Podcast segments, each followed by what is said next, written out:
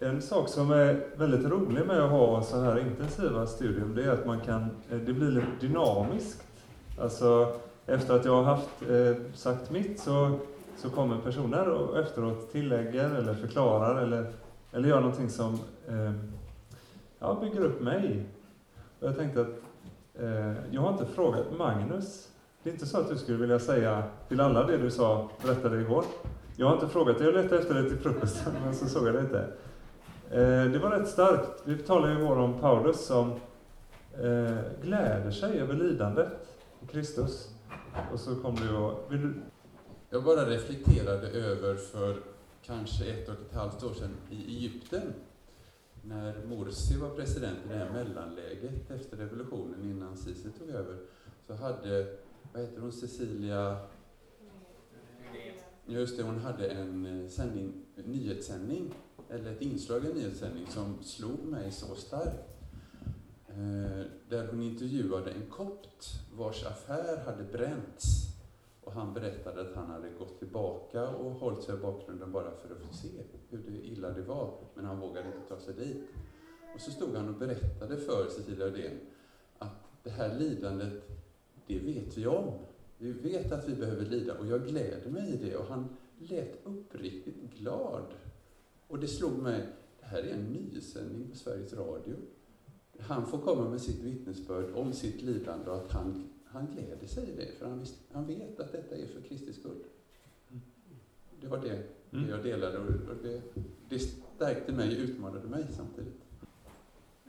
Det är, eh, jag tror att det, särskilt kopterna och andra kristna i Mellanöstern behöver mycket förbön att bevara kärleken och barmhärtigheten i, eh, i den situationen som de lever i. Eh, en annan sak som en kom som inte är med, bara var gäst igår, som eh, la till en, en, bara la till en liten sak om bilden jag gav eh, fotbollsdomaren som, jag menar, om alla är emot honom så, så är det ändå domaren som dömer, det minns bilden. Och då sa han, men det finns ju en poäng där att eh, eh, ofta är människor väldigt arga på domaren, eller hur? Det var människor ofta mot Jesus också. När en riktig buse blir kristen och verkar få allt förlåtet, då blir man lite sur på Jesus. Ska han bara göra så? Bara frikänna? Och det gör Jesus. Så han, eh, ja, det, det gjorde bilden eh, bättre tyckte jag. Så, men nu ska vi gå vidare till kapitel 3. Jag tänkte att vi ska försöka ändå få lite tid att eh, kunna dela. Eh, sen innan, om det, det uppstår ju tankar, Guds ord är levande och väcker eh, saker hos oss som är jättevärdefullt tror jag att kunna dela med varandra. Så jag hoppas att vi får lite tid innan 11 där och, och barnen ska hämtas, så vi kan göra det. Men då har vi alltså tittat på kapitel 1 och 2 av Kolosserbrevet, kapitel 1, som börjar med en hälsning från Paulus, aposteln, kallad av Kristus själv. Eh, ordet apostel signalerar det för oss. Apostlagärningarna 9 berättar om hans kallelse och sen återupprepas det i kapitel 22 och 26 i Apostlagärningarna, en, en världshistorisk händelse. Paulus kallelse till aposteln. Han skriver tillsammans med Timoteus och sen kommer det som vi talade om igår som kallas fides quae creditor, den tro som tros. Alltså den som ligger utanför mig, som eh, inte handlar om det som finns i mitt hjärta utan det som, som finns som vår bekännelse, kyrkans bekännelse. Paulus ger först en, en eh, tacksägelse för församlingen och sen en, en eh, förbön. Och sen citerar han hymnen från vers 20, 15 till 20 i kapitel 1. Och det är rätt skönt att det finns en eh, fides quae creditor, en tro som tros. Om man kommer till en kyrka, åtminstone i Svenska kyrkan, om, om predikan är riktigt röten och, och eh, kantorn kanske är oengagerad, men man får ändå Guds ord i, i bibelläsningen. Det finns ändå någonting där av, av, av tron och att vi läser trosbekännelsen. Jätteviktigt. Eh, och det finns där oavsett eh, ja, vårt mäns, våra mänskliga liksom, brister och så.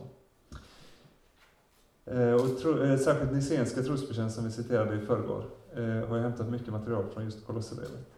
Men sen kommer, när tron bara ligger utanför mig själv, alltså finns som en, en historiskt faktum, eller som finns där, så måste det också gripa mitt hjärta. Jag måste med min hand liksom fatta tron eller ta om Gud. Och allt det Jesus har gjort måste bli mitt. Eh, forma, eh, liksom, jag, vill, jag ska bli frikänd. Och det sker oftast genom en människa, en annan människa. Och därför börjar Paulus lyfta fram, jag kom, jag kämpar, jag har bett för er. Och Epafras, han har bjudit tron till er. Och vi har fått tron av någon annan. Ofta är det inte för att vi har läst Bibeln, om vi ser tillbaka på våra liv, som vi har kommit till tro, utan det är någon människa som har fått betyda mycket, eller några människor. Också en uppmuntring till oss i våra relationer. Och sen var det i kapitel 2 eh, först det här, eh, ni har eh, verserna 6 och 7 i kapitel 2. Ni har lärt känna Herren Kristus, rotade i honom, grundade i honom, fasta i honom, som ni har undervisats i. Låt er tacksamhet överflöda. Sen kom de här tre varningar. Låt ingen göra er till fångar. Låt ingen döma er. Låt er inte berövas segern. Ni är fria i Kristus. Och då kommer kapitel 3. Jag läser verserna 1-4 här. Jag tror alltid det finns en poäng att repetera saker. Det är därför jag började så här. För då liksom eh, återerinrar man sig eh, ordet som vi har hört. Vers 1-4. Kapitel 3 är indelat fyra delar, väldigt tydligt, väldigt fyra delar. Först det levda livet i Kristus. Eh, det, om man, det kan man sätta som överskrift över hela. Det levda livet i Kristus, kapitel 3, är ett, ett osynligt liv med Kristus, verserna 1-4. Det levda livet med Kristus är ett liv som bryter med synden, den gamla människan, vers 5-11. Det levda livet med Kristus är ett liv fyllt av positiva dygder, den nya människan, vers 12-17. Och sen det, det levda livet som kristen med Kristus är ett liv i samhället. Verserna 18 till 4.1. Då börjar jag läsa kapitel 3, 1 till 4. Om ni alltså har uppstått med Kristus, sträva då efter det som finns där uppe, där Kristus sitter på Guds högra sida. Tänk på det som finns där uppe, inte på det som finns på jorden. Ni har ju dött och ni lever ett osynligt liv tillsammans med Kristus hos Gud. Men när Kristus träder fram, han som är ert liv, då skall också ni träda fram i härlighet tillsammans med honom. Genom dopet och genom tron så har en kristen ett andligt nytt liv. Det kommer något nytt ovanifrån, som inte finns där från början. Och detta nya liv kallas pånyttfödelse. Eh, Katekesutvecklingen från 1878, hur många av er har läst den? Ja, vad bra. Då behöver inte ni lyssna, för ni ska läsa här ett, ett avsnitt från det, eh, paragraf 151. Hur nämns det andliga livets uppkomst genom tron? Vad, vad kallar vi det? Det andliga livets uppkomst genom tron nämns nyfödelse. Emedan människan genom tron återföres till det liv i Kristus som hon i dopet undfick. Pånyttfödelse, det är ett ord som är viktigt. En ny födelse. Sträva efter det som finns där ovan. Ni har alltså uppstått med Kristus, fått ett nytt liv. Sträva då efter det som finns där uppe. Ordet är ordagrant ovan, anno på grekiska. Ordet finns i eh, Johannes 3 också. Precis samma ord. Eh, Johannes evangeliet kapitel 3, där Jesus har ett samtal med Nikodemus. Och då i vers 3 så säger Jesus till Nikodemus, ni minns säkert sammanhanget. Jesus svarade, eh, han frågar hur kan, en, eh, hur, hur, kan du göra sådana tecken? Eh, hur, du, är du från Gud? Eller så. Säger Jesus, sannerligen, jag säger dig, den som inte blir född på nytt kan inte se Guds rike. Det är någonting, här, här är precis samma ord, född på nytt. fött ovanifrån, står det ordagrant. Alltså precis samma ord som vi har här i Kolosserbrevet kapitel 3.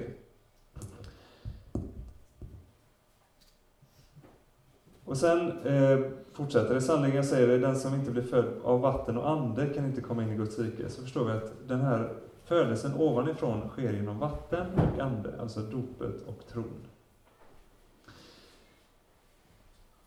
Och detta, detta är någonting som Paulus uppmanar oss att sträva. Sträva efter det som finns där uppe. Överlåt er eh, åt honom. Och så använder han ordet, sträv, är ett aktivt ord. Eh, tänk på det som finns där uppe. Sträva, tänk. Och att tänka det är inte bara att liksom fundera på, utan ordet betyder mer. Fyll sinnet med, fäst vid, eh, överlåt er, koppla er till. Eh, fyll sinnet med. Tänk på det som finns där uppe. Paulus har ju tidigare skrivit om den här eh, kroppsliga eller världsliga materian, som det ordagrant betyder, det som vi översätter med makter, eh, elementen, denna den skapade världen. Eh, och nu säger eh, Paulus, det finns någonting ovan som vi ska koppla oss till. Och detta inte, ska inte få som resultat, kommer vi senare se, eh, världsfrånvända människor som har huvudet i molnen, utan befriade människor, glada människor i Kristus. Och som tar väl hand om sina jordiska plikter, det kommer Paulus komma in på, eh, men överlåter allt åt Kristus, överlåter allt åt Kristus som är anno, ovanifrån, bortanför.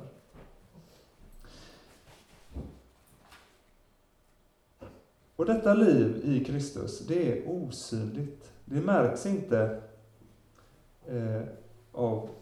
Eh, det, ja, det syns inte för alla.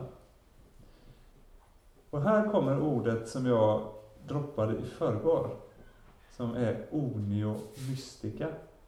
Som är ett viktigt eh, begrepp. Jag läste, det, vi har faktiskt aldrig sett, eh, man använder helt enkelt det, det latinska begreppet. Annars finns det liksom ingen anledning att, att eh, använda latinska ord, tycker jag. Det kan lätt, ja, det blir lite högfärdigt eller sådär, men, men det här är ett ord, man, man använder helt enkelt det när man läser dogmatiker och så.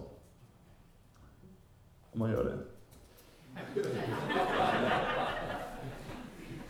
Onio mystica, och vad är det? Den mystiska föreningen med Kristus. Jo, enligt den själavårdstradition som jag är uppvuxen i och som jag är djupt svenskkyrklig, så har man tänkt att salighetens grund, inte Bibeln, det är inte mina egna gärningar, salighetens grund det är Kristus, ingenting annat. Jesus och vad han har gjort, det är salighetens grund. Sen finns det salighetens medel. Men hur får jag till med den här tron? Ja, det är ordet, bibelordet. Det är sakramenten, nattvarden och dopet. Möjligen kan vi räkna in bönen också. Och gemenskapen med varandra. Men så finns det också en salighetens ordning. Alltså för de flesta människor så, så kommer inte tron bara sådär snabbt och, och så har jag en tro från ingenting. Utan det sker som en process. Och det är också det Paulus använder orden växa, bära frukt. Det är oftast för de flesta en process som kan ta flera år. Och när man kommer till tro, eh, blir rättfärdiggjord någon gång, så kan man säga, men för 15 år sedan, just det, då hade jag ett möte med en person som berättade om Jesus. Jag förstod det inte då, men det var en viktig del i processen mot Kristus. Och kallelsen är det första, och den når alla. Anden kallar genom evangelium, det är Luther noga med att poängtera. Kallelsen når alla, det finns en Gud, och Gud har ett intresse av mig. Och det kan ofta väcka glädje hos en människa, och ett intresse av att läsa ordet. Jag har sett det hos människor som blir kallade och plötsligt blir enormt intresserade av att läsa Bibeln. Oh, fascinerande. Men så blir man upplyst, man upptäcker mer och mer av Gud. Och då upptäcker man också mer och mer av sig själv. Gud har en, en åsikt och, och, och, menar någonting med mitt liv, som ligger i själva skapelsen av hur jag borde leva. Lagen är inlagd i skapelsen. Och han har också uppenbarat lagen genom sitt, genom sitt ord. Och då kan man antingen anse sig för fin och för präktig, jag klarar detta, jag behöver inte Jesus. Alltså någon slags förnekelse av att jag, jag är tillräckligt bra. Eh, eller förnekelse av att jag behöver ingen förlåtelse. Eller så anser man sig för syndig och eländig för Kristus. Jag, jag hör inte hemma, jag, jag duger inte. Men om man liksom kommer över detta och inser att ja, men präktigheten, ja, den har jag inte. Och, och elände och syndig, ja, men det är ju det Kristus har dött för. Så kommer jag till upplysningen genom evangelium. Upplysningen om lagen, upplysningen om evangelium. Så är det som att strålkastaren som... Eh, det, är det som att en, en strålkastare liksom ändras från mig själv till Kristus. Och så ser jag precis vad han har gjort. Och så säger jag, men det där gäller ju mig. Det handlar ju om mitt liv och han har dött för mig. Och då kommer den heliga Ande leda en till omvändelsen, som är, på, som är, är Eh, omvändelse i Luthers tradition och överlåtelse eh, är ungefär samma sak. Överlåtelse till Kristus. Och så blir man rättfärdiggjord inför, Herre, inför Gud.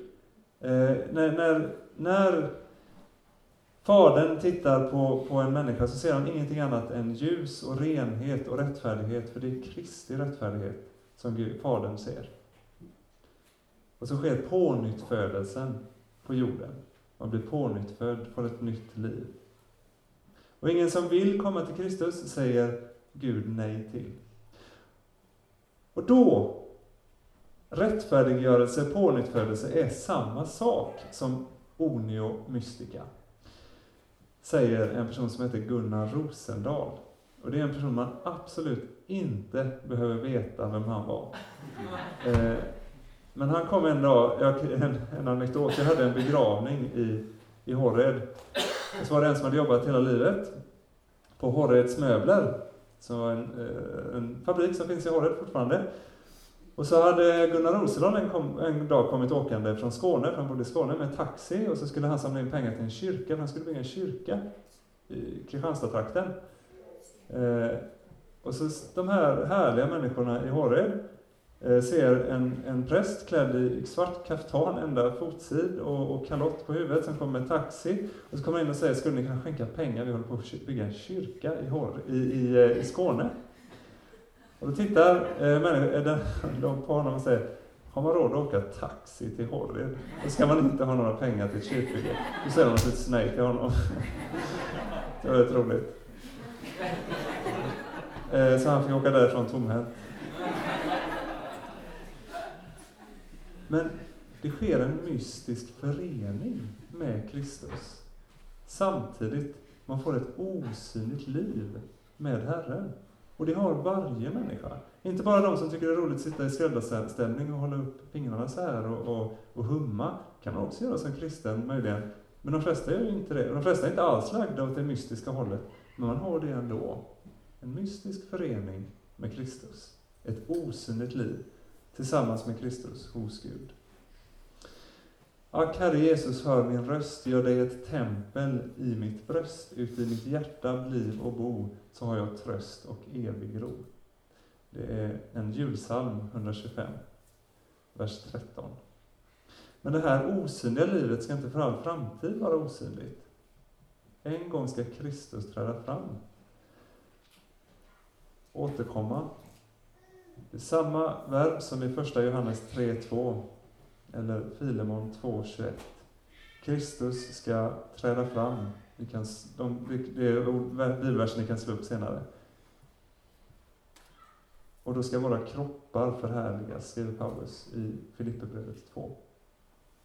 Då ska också ni träda fram i härlighet tillsammans med honom.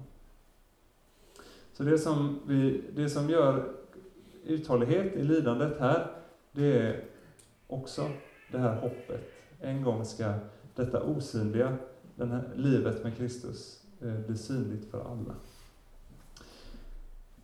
1-4. Eh, det levda kristna livet är ett liv tillsammans med Kristus, ett osynligt liv. Då kommer vers 3, eh, eller kapitel 3, vers 5 till 11. Det levda kristna livet är ett liv som bryter med synden, den gamla människan. Läser jag vers 5 till 11. Döda därför det jordiska hos er, otukt, orenhet, lidelser och onda lustar och själviskheten, detta avguderi. Sådant framkallar Guds vrede, och det fyllde även er tillvaro när ni levde mitt uppe i det. Men nu måste också ni lägga bort allt detta, vrede, häftighet, ondska, oförskämdhet och alla skändligheter som kommer ur er mun. Ljug inte för varandra, ni har ju klätt av er den gamla människan och hennes vanor och klätt er i den nya, som förnyas till verklig kunskap och blir en bild av sin skapare. Då är ingen grek eller jude, omskuren eller oomskuren, barbar, skyt, slav eller fri. Nej, Kristus blir allt och i alla.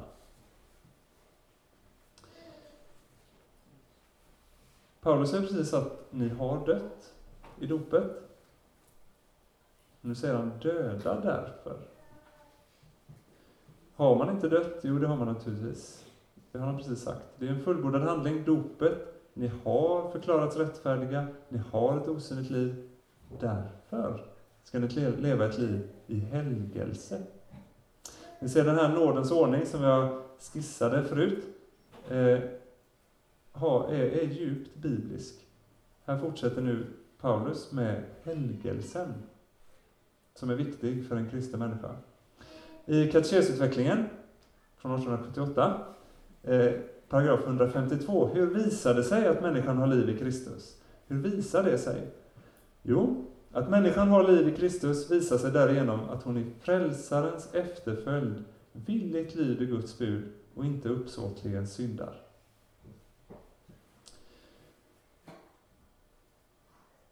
En kristen är kallad till helighet.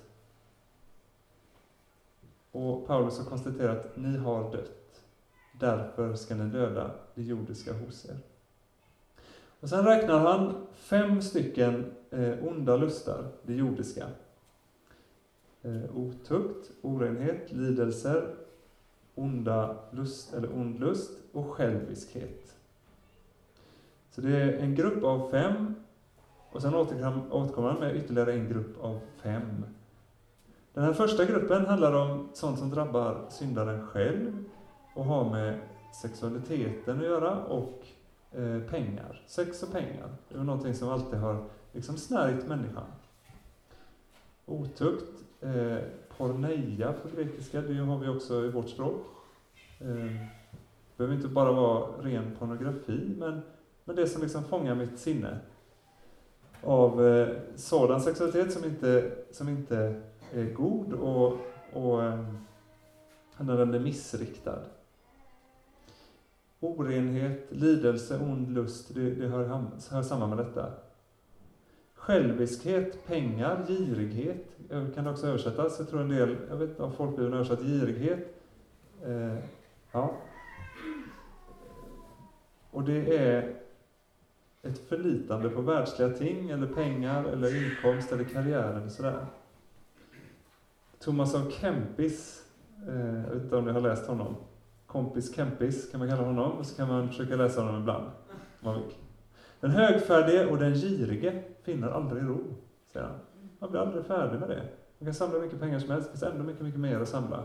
Man kan komma och klättra jättehögt i karriären, men det finns alltid ytterligare steg. Man, man finner ingen ro så länge man bara strävar efter detta jordiska. Guds vrede eh, kommer över allt sådant säger Paulus sen i vers 6. Och sådant fyllde även er tillvaro när ni levde mitt uppe i det. Och då får vi tänka oss, det, så var det i Kolosse. Eh, det fyllde verkligen tillvaron för, deras, för, för dem. Eh, vi kanske på ett annat vis har lite mer sådär borgerlig eh, eh, ja, det svenska samhället, man ska ändå skö, vara lite skötsam och man ska inte synda allt för uppsåtligt sådär. Eh, så vi, vi har nog en, en lite annan ingång till detta än vad kolosserna hade. Men ändå. Sen kommer ytterligare fem ord. Vrede, häftighet, ondska, oförskämdhet och alla skändligheter som kommer ur munnen. Och det här drabbar ju andra i utåtagerande, på ett utåtagerande sätt. Vreden, ilska, argsinthet mot andra, häftighet, man kokar av, av eh, känslor och ursinne mot andra människor, eh, ondska rätt och slätt, eh, oförskämdhet, eh, att tala illa om andra, eller tala illa, illa till andra, elakt tal, det är skändligheter från munnen.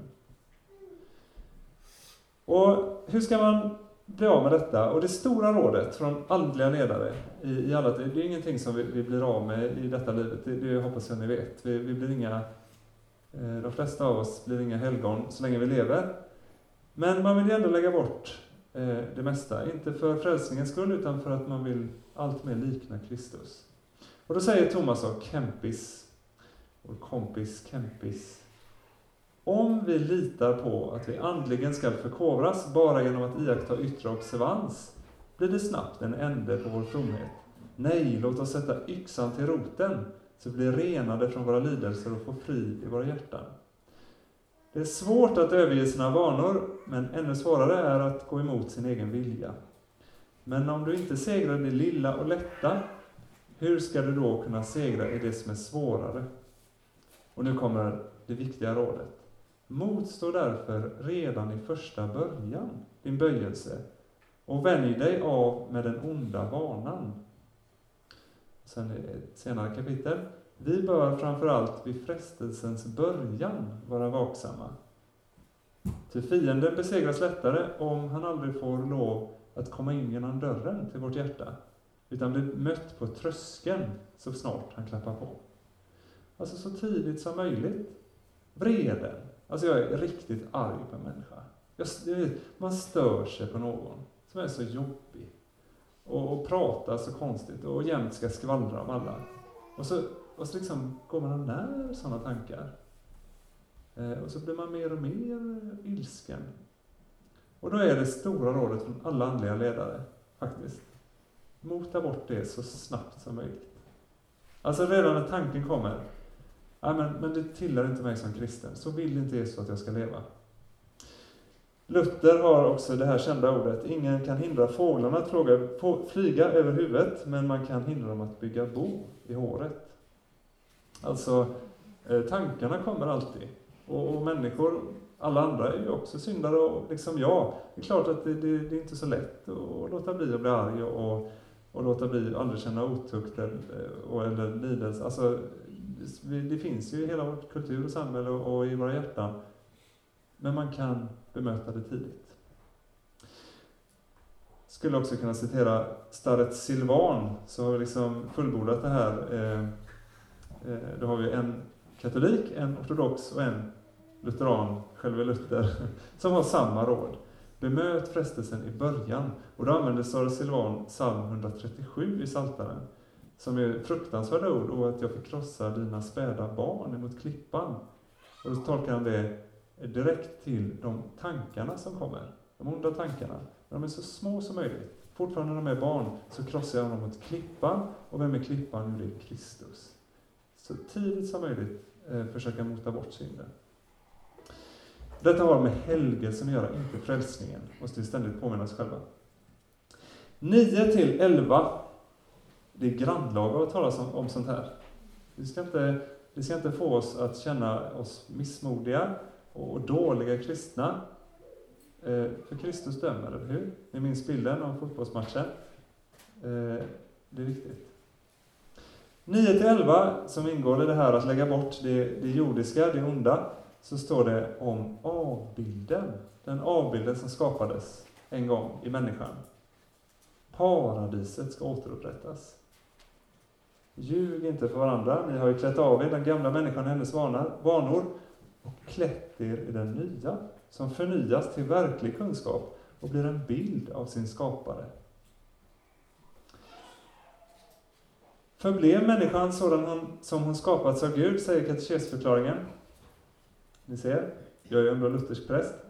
Eh, paragraf 98 är detta. Förblev människan sådan hon var, som Gud hade skapat henne, Nej, genom syndafallet fördärvades Guds avbild hos människan. Hon blev förmörkad i sitt förstånd och ohelig i sin vilja och drog förbannelse över sig själv och över jorden.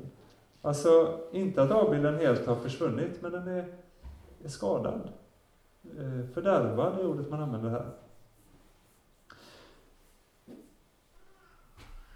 Och så ska den förnyas. Ni har klätt er i den nya som förnyas till en verklig bild. Och då kan man ju tänka så här, eh, det här blir ju en existentiell fråga. Vem är jag? Vad är detta gamla hos mig som ska bli frälst? Eh, jag har ju, som kristen har jag min gamla kropp, eh, min själ, jag har min personlighet, jag har mina tankar och min unika, min, min unika person. Är Gud inte intresserad av den? Vill Gud bara göra något nytt av alltihop? Ta bort det gamla och ersätta med något nytt. Och då tror jag att det är viktigt att Paulus här faktiskt använder två olika ord som betyder två olika saker. Han säger så här, ni har klätt er i den nya, det är Kristus, den nya människan, som förnyas till verklig kunskap. Orden är kainos och neos. Och jag tror att Paulus vill peka på någonting. Jag, tror, jag har en sån barnslig tro på Bibeln, så jag tror att varenda punkt är viktig. Varenda kommatecken. Och allt liksom. Jag tror ingenting står där av en slump, utan Gud har någonting eh, att säga. Neon, eller neos, betyder någonting alldeles nytt. Något helt nytt, som inte fanns innan. Kainos betyder förnyad, alltså kvalitetsmässigt förbättrad eller förnyad. Och här i vers 10 finns alltså båda med. Och det finns en exempel, en, en annan text som också har, gör denna skillnad, som jag tänker kan hjälpa oss att förstå eh, skillnaden. Den nya är eh, Kristus och det mitt, mitt liv ska förnyas. Och det är Lukas 5, 37-39. Lukas 5. Det är Jesus som talar om vinsäckar som är nya och vin som är nytt.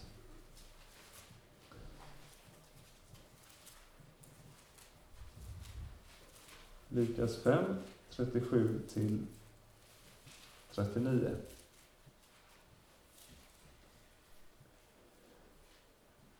Ingen häller nytt vin i gamla vinsäckar, för då sprängs säckarna av det nya vinet och vinet rinner ut och säckarna blir förstörda.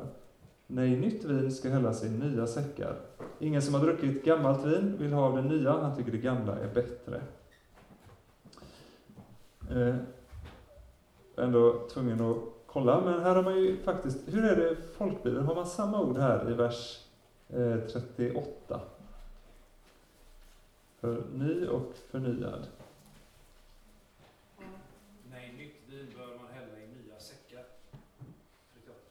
Mm. Men också här, då är det lite, framgår inte det så tydligt. Men det är två olika ord som används. Ny och förnyad. Eh, säckarna, eller det nya livet, det är Kristus, det är helt nya. Eh, det är vinet. Det är helt nytt. Alltså det fanns inte innan, men det finns eh, i fortsättningen. Och säckarna ska förnyas. Du kan ta säckarna. Säcken, det är jag som ska förnyas. För det är, min gam det är ju jag som ska bli frälst. Det är ju Daniel, eller ditt namn. Eh, det är inte någon liksom helt ny sak som, som liksom inte... Jag, jag är född, jag, jag har mina föräldrar och jag har mina... Jag är jag med min personlighet. Och sådan jag är mig själv, så är jag visserligen Guds skapelse, men också i synden fallen. Och detta betyder att allt i mig inte är gott. Inte allt, allt är inte ont heller. Därför behöver det förnyas. Jag behöver förnyas för att kunna rymma det helt nya som är Kristus. Annars så liksom sprängs jag, så att säga.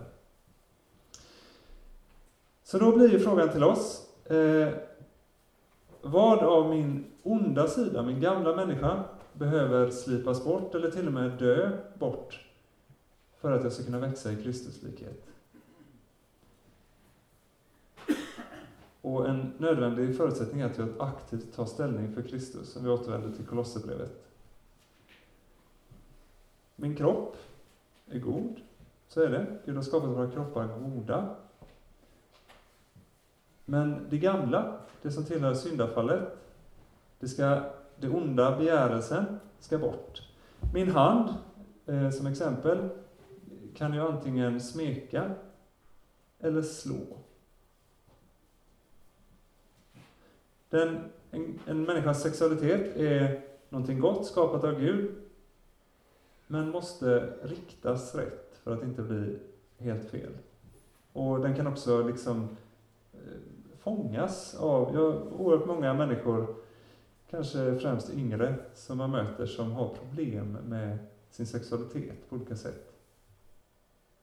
Och samtidigt är den god. Hunger och törst, jag menar det, det är ju mänskliga basbehov. Men vi kan också frossa eller supa och bli beroende av alkohol. Alltså det, det finns både det goda och det onda eh, i oss. Kyrkofäderna gjorde en skillnad mellan begär och behov, som är en rätt så bra skillnad. Behovet, det har jag. Jag behöver äta. Men så finns det ett begär som jag ska försöka slipa bort hos mig. Det som gör att jag, det är det som är att smälla i mig alla fem påsarna chips en fredagkväll. När jag hade mått mycket bättre av att bara äta en halv eller en hel kanske. eh, alltså, en kristen har en väg att gå i helgelsen, att välja det goda och välja bort det onda. Med hela min kropp, min själ, min ande, för det är jag som ska bli frälst. Ni var med på skillnaden här. Det finns något helt nytt som jag får i Kristus. Ett helt nytt liv. Ovanifrån. Den helige Ande som har kommit i en kristen människas hjärta. Gud som har i Sonen dött för mig, tagit min synd. Och så ska också mitt, mitt jag förnyas för att kunna bli allt mer Kristuslik och återfå den paradisets likhet med Gud som vi är skapade att ha. Och denna paradisets likhet, tänker jag, fortsätter här. Hur var det i paradiset? Jo, där fanns ingen grek eller jude eller omskuren eller oomskuren, barbar, skyd, slav eller fri. Där var alla allt. Eh, eh, där var Kristus, förlåt, allt i alla. Och här finns en koppling till första Korinthierbrevet 15. 28. När allt har lagts under honom ska sonen själv underordna sig den som har lagt allt under honom, så att Gud blir allt överallt. Det är den framtidsutsikt som en kristen har som hopp. Då fortsätter vi med verserna 12 till 17. Säger Paulus alltså, lägg av er det gamla. Och jag, poängen här är inte att vi ska liksom tydligt avgränsa de här olika orden, alltså sätta upp det eh, som en katalog som vi ska försöka eh, jämföra oss med, utan det är liksom ett sinnelag eh, som det handlar om. Det är ju ganska abstrakta ord ändå, otukt. Det står inte exakt vilken typ av otukt, eller hur? Eh, eller ondska, är också eh, ett ganska vitt begrepp. Men man ska inte bara lägga av sig det gamla, utan också klä sig i det nya. En ny, ett, liv, ett levt kristet liv, som, hela, eh, som man kan sätta som överskrift över hela kapitel 3, är ett liv fyllt av positiva dygder. Den nya människan. Vers 12, jag läser från, fram till vers 17.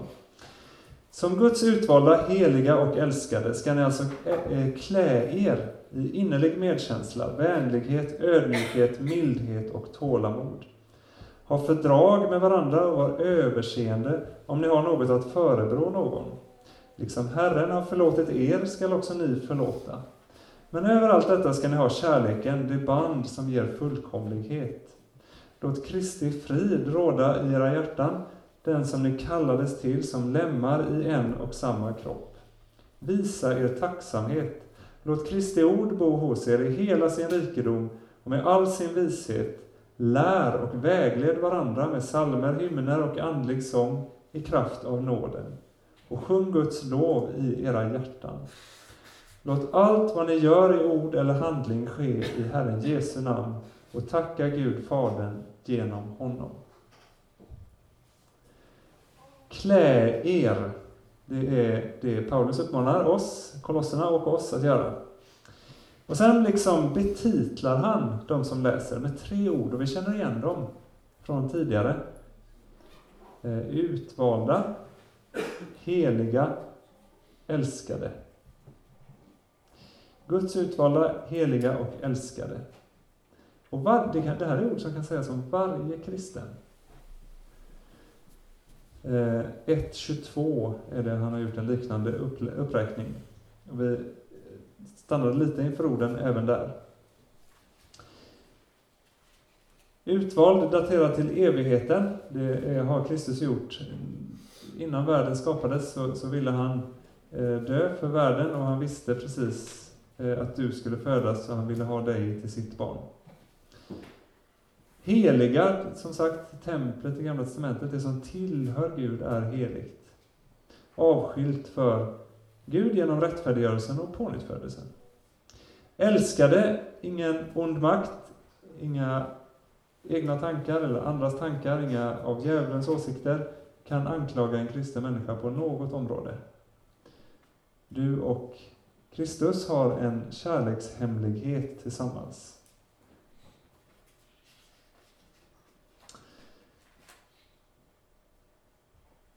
Och när man nu har iklätts Kristi rättfärdighet, som det är ofta en bild man använder, man blir klädd i Kristi rättfärdighet, som den förlorade sonen, som drabbades av hemlängtan, som jag tror är en, längtan till himlen, en längtan till paradiset, så kläddes han, när han kom till Fadern, av Faderns dräkt.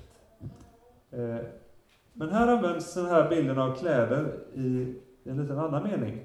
Och här handlar det om att klä på sig goda dygder. Det är som en slags helgelsens garderob som Paulus öppnar eh, här för oss. Han kan ibland använda andra bilder. Frukt är det i Galaterbrevet 5. Frukter. Och där är det delvis samma ord han använder. Galaterbrevet 5, 22. Goda dygder, beteenden, inställning mot medmänniskan, eh, tjänande attityd. Och det stora exemplet på detta, det är Jesus. Han används åter och återigen som, eh, som eh, förebild. Som Herren har förlåtit er skall också ni förlåta. Så titta, What would Jesus do? Det är verkligen en, en nytestamentlig eh, eh förkortning som ni vet man kan ha på ett sånt här band på armen. Jag har inte det. Men man kan ha det i hjärnan, i alla fall i minnet. Det finns på bokbordet. ett eh, handbandtips.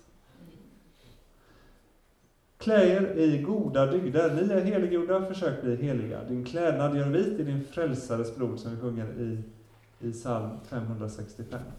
Din klädnad gör vit i din frälsares blod. En gång kommer alla, eh, hela den kristna församlingens kläder vara vita i himlen. Vilka är dessa? Jo, det är de, de som står klädda i vita kläder, det är de som har tvått sina kläder, gjort dem rena i Lammets blod. Vad är det då man ska klä sig i? Jo, innerlig medkänsla djup känsla, eh, samma som Gud faktiskt, återigen Gud, eller Herren, Kristus är det stora exemplet. Vi läser i, i, eh, i eh, Sakarias lovsång så läser vi om att Gud, vers Lukas 1.78, Gud har en innerlig barmhärtighet. Eh, och det är samma ord här. Innerlig medkänsla, innerlig barmhärtighet. Som Paulus vill att vi ska klä oss i. Eller Jesus i Matteus 9, 36. När han såg några människor, tittade ut över dem, så står det att han drabbades av starka känslor för dem. De var som får utan herde. Samma ord. Eh, det här innerliga. Så där ska vi likna Jesus. Vänlighet. Eh, I i Matteus 11.30 så står det om Jesus, mitt ok är skonsamt, säger han. Skonsamt här och vänlighet är samma ord. I, i 1917 års översättning valde man ju att översätta alla ord exakt likadant. Stod det ett ord på grekiska så var det rakt över samma ord. Och då kan man hitta de här likheterna. Nu har man ju Bibel 2000 och jag vet inte hur det är med folkbibeln, valt att liksom försöka anpassa det till sammanhanget lite grann. Och det gör att man inte alltid hittar likheterna. Men Paulus han är han har verkligen kunskap om vad Jesus har sagt, den jordiska Jesus. Ödmjukhet. Eh, samma ord eh, som han har använt om de irrlärarna som har en falsk ödmjukhet i eh, 2.18 och 23.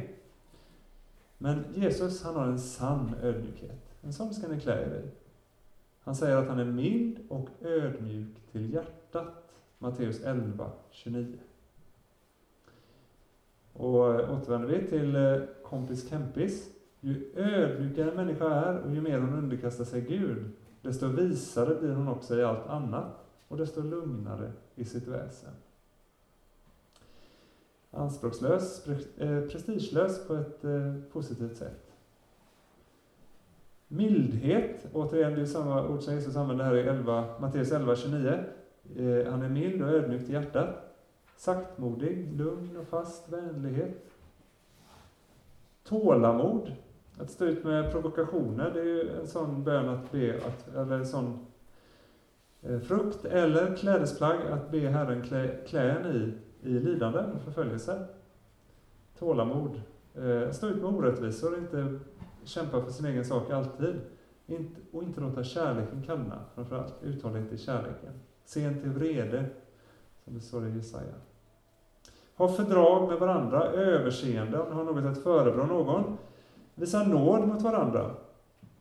Eh, det är ordet charis, visa nåd mot varandra. Ha, övers om, om, ha överseende eh, om ni har något att förebrå någon. Precis samma ord används, använder Jesus när kvinnan kommer och smörjer Jesu fötter. Och så berättar Jesus en liknelse om två män som hade stor skuld till en, en eh, annan rik människa. Båda fick det efterskänkt. Vem? Eh, eh, och då står det, ordet efter, efterskänkte han hela skulden för de båda. Vem av dem kommer att älska honom mest? Och det här ordet efterskänka, det är samma ord som eh, ha överseende med varandra. Alltså likna Kristus också i att visa nåd. Eh, den här berättelsen om kvinnan står det i Lukas 7. Och detta är inte beräknande, inte som krav, utan i kärlek. Den kärleken som växer fram som en frukt, som ett klädesplagg. Eh, ja, klädesplagg, det är ju det, är det man klär sig i. Eh, ett klädesplagg växer ju inte fram, så det, det är inte den bilden. Så ni ser, Paulus ord är alldeles impregnerade av Jesu ord. Och det är värt att, att, tänka på. Särskilt sen när vi tittar på vilka är det som hälsar från Rom till kolosserna. Det kan ni fundera på. Eh, det återkommer vi till sen. Kärleken, det är sammanfattningen för alltihop. Eh, över allt detta ska ni ha kärleken, det band som ger fullkomlighet. Det är inte som, eller man kan väl säga som en ytterrock. Sätt på den, häng på den som liksom täcker allt det andra. Kärleken som är, eh, och formas, genomdränks av den. Eh, nedsänk, bli nedsänkta i Kristi kärlek och låt det bli sammanfattningen av ert kristna liv.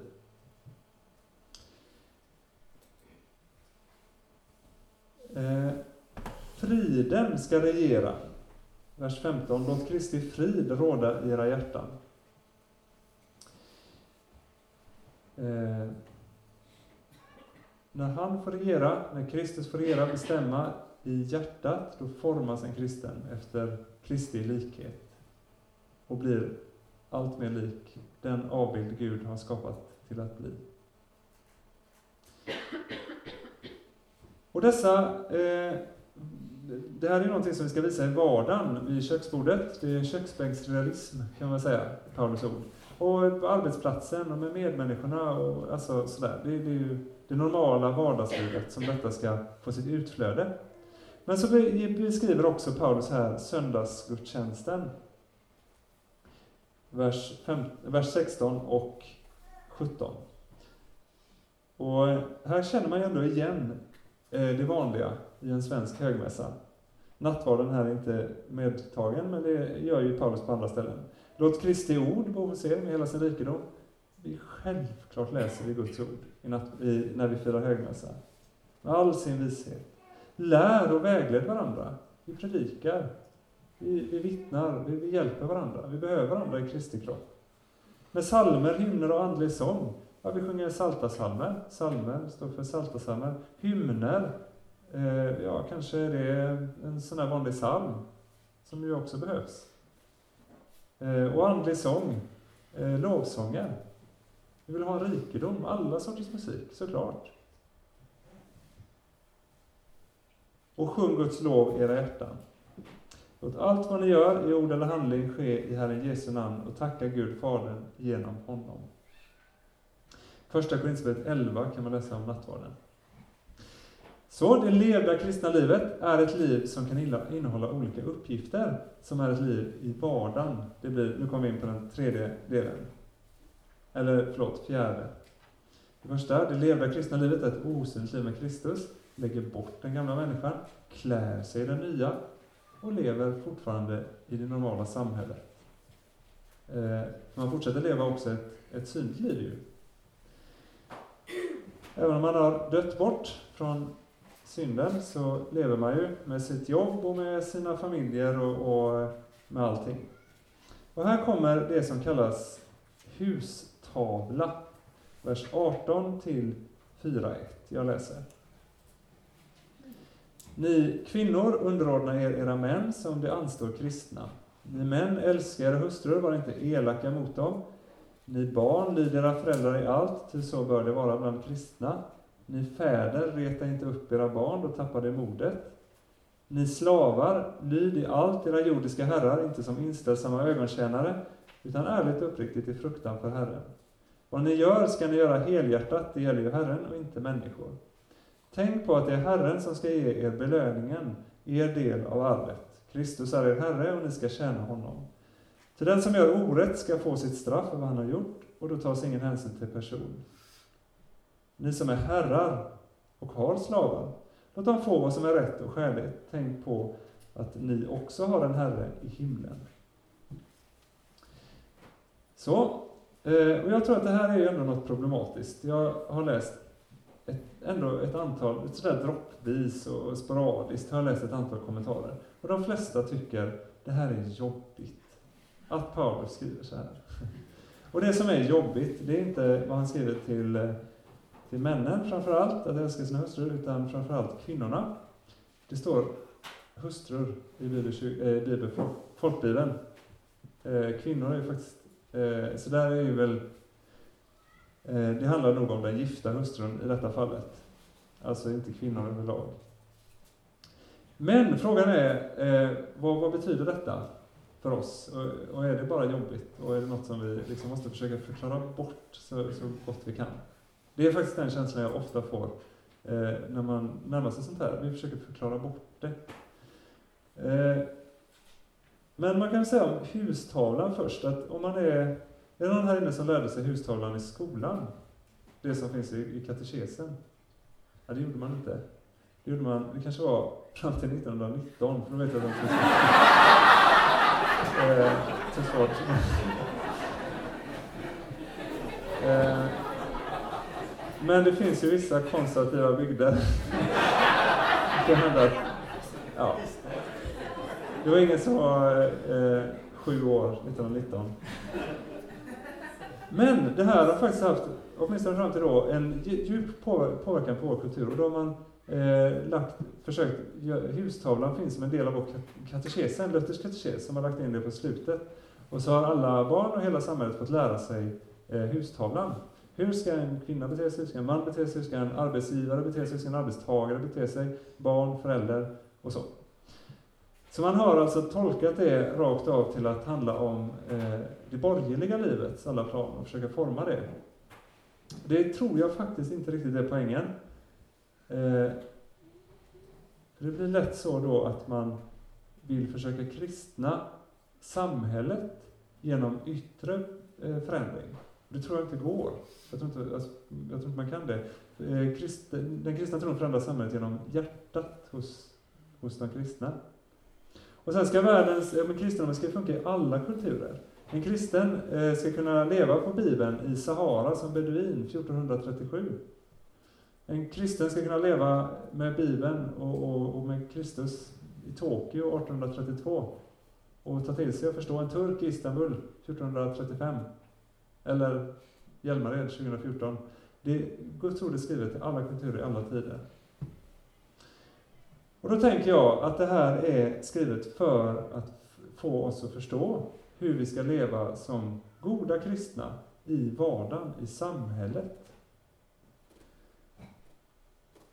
Eh, och därför är det intressant att se på var ligger tyngdpunkten i det Paulus skriver. Alltså i det romerska samhället, det var ni kvinnor eller hustrur underordnade era män som anstod kristna. Ja, eh, det, jag tror att det är någonting man som man och kvinna i ett äktenskap får fundera, samtala kring. Hur ställer man sig till det? Men det handlar, jag menar, den kristna tron ska inte göra sig till anstöt. Det ska fungera i det romerska samhället, som där det här förväntades av en. Ni män älskade hustrur, var inte elaka mot dem. Också någon slags grundläggande i ett äktenskap. Det, här, det måste en man göra för att kunna leva i ett äktenskap, tänker jag. Ni barn lyder era föräldrar i allt, och det är ju något man önskar med sin tvååring när eh, den ska gå och lägga sig och inte vill. Eh, men det är också någonting som, eh, med barn, vi, i vår kultur fram till 18 så har man inte frihet som barn. Utan mm, som förälder så har man faktiskt ansvar för sitt barn fram till 18 års ålder. Ni fäder, reta inte upp era barn. Ja, men det är väl, man ska få sina barn att må bra och, och ha eh, eh, få en, en sund självkänsla och, och fungera liksom, i ett samhälle. Men sen kommer tyngdpunkten. Det här är, allt det här känns, ja, det, vi är åtminstone ett romerskt samhälle, på ett sätt revolutionerande, men på ett också, det, det är det som är, är anständigt liksom. Men den stora poängen, eller den stora, jag menar om ni bara tittar så här, hur mycket tid eller plats ägnas åt de här första, kvinnor, män och barn och föräldrar, och sen slavar, herrar.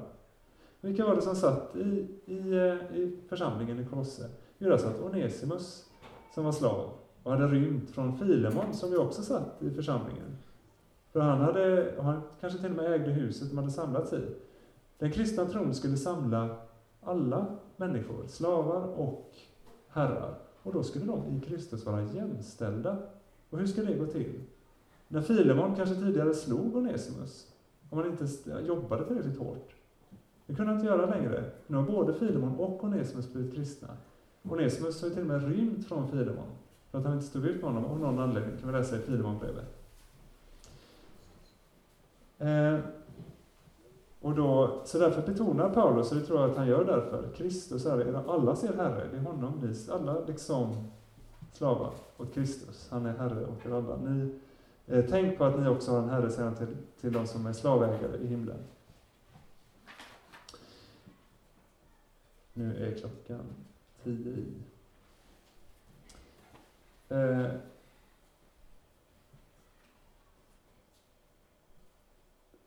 katekesen och hustavlan eh, gör ju detta rakt av till eh, arbetstagare och arbetsgivare istället för herrar och slavar. Eh, och det tror jag att vi kan göra faktiskt.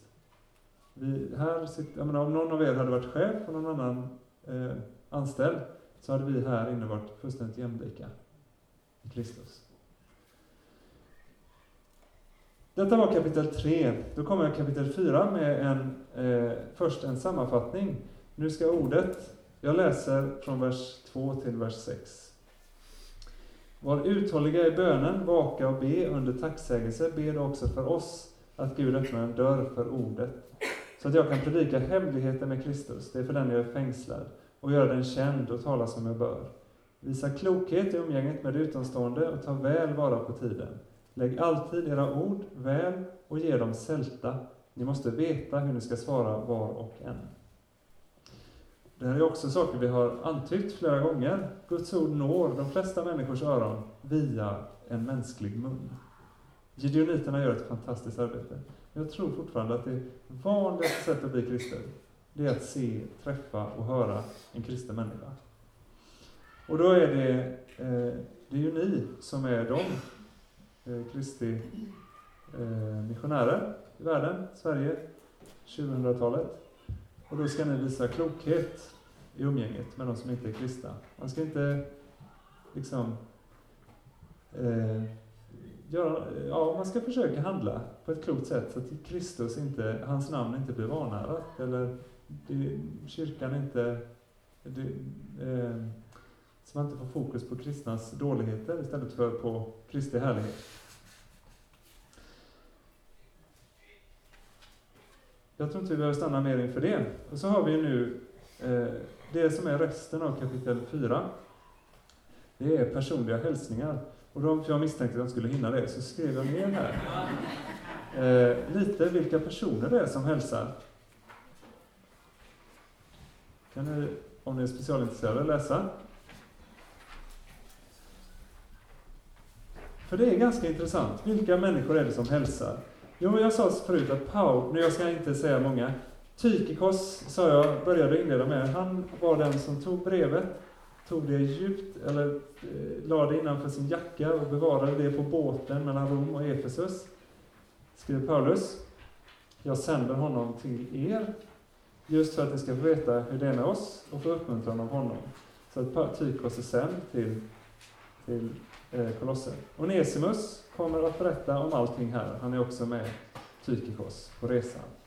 De är brevbärarna av detta brevet. Sen var det ju så att, eh, som jag sa, eh, Paulus citerar Jesus väldigt mycket. Och när vi tittar på vilka är det Paulus hälsar från? Jo, där är Markus.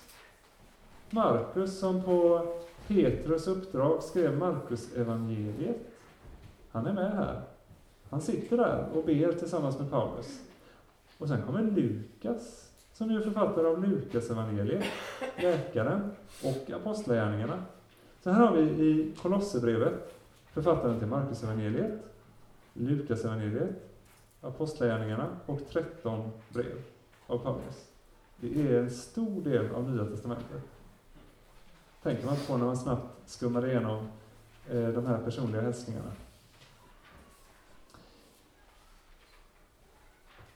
Här skriver jag Paulus min hälsning med egen hand. Glöm inte mina bojor, nåd åt er alla. Så avslutar Paulus. Så, har vi någon minut eh, nu kanske till att dela något? Eh, någonting ni eh, fick? Någonting ni, ni vill förtydliga? Någonting ni vill eh, ge till varandra? Lär och vägled varandra, som vi precis har läst med psalmer, hymner och andlig sång, så någon som vill stämma upp en sång. Så. Nej. Ja, jag har en liten fråga här, jag kanske inte riktigt hängde med, men jag tänkte på skillnaden mellan då andens frukt som växer fram genom att vi är med Jesus eh, och det här som beskrivs som att klä er i. Liksom. Mm. Eh, om någon vill utveckla det lite mer? Vad, mm. Någon som jag har det faktiskt som en samtalsfråga.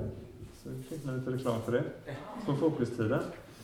Alltså, på något sätt är ju det kristna, det kristna livet är en, en, eh, en dynamik mellan vad anden gör och vad jag gör. Eller? Är det inte så? Jag väljer att gå till, till kyrkan och läsa Bibeln och anden verkar genom bibelordet och nattvarden. Alltså,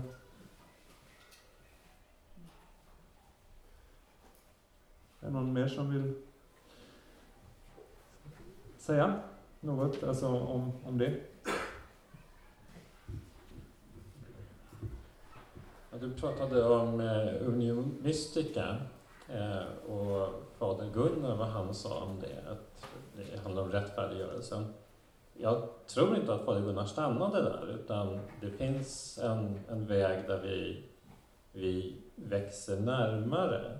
Eh, att Gud blir mer och mer. Att vi har den här helgelseprocessen som du pratar rätt mycket om, liksom de här gärningarna på något sätt och sinnelaget. Men också det här är ju en kärleksprocess, som du sa innan. Att komma närmare och närmare. Vi är förlovade med Jesus och bröllopet står i himlen. Så vi är mystiskt förenade, men vi är redan det vi en gång ska bli. Och då tror jag att det här med andens frukter är någonting som, som också hänger ihop med den processen att komma närmare och närmare, vilket är en, en mystisk utveckling som jag tror kan påbörjas här för att det ska slutföras i himlen. Um, Så att liksom där har vi den här organiska växten och frukterna. Eh, dela gärna med varandra. Jag tänkte att vi skulle hinna med att sjunga som avslutning. Det är ju ändå det sista. Nu kommer jag drabbas av eh, PBSS, Post Bible Study Syndrome. Nej, det har varit jätte, jätteroligt. Men jag tänkte att vi ska avsluta detta eh, bibelstudiet, de här tre gångerna, med att sjunga psalm 3 i psalmboken. Det ska vi alldeles strax göra. Eh, vi vill bara säga, vi kommer att tacka dig mer ikväll, eh, mer tydligt. Men tack så hemskt mycket för det du har delat, att du tagit dig tid gjort detta på ett så fantastiskt sätt. Underbart har det varit.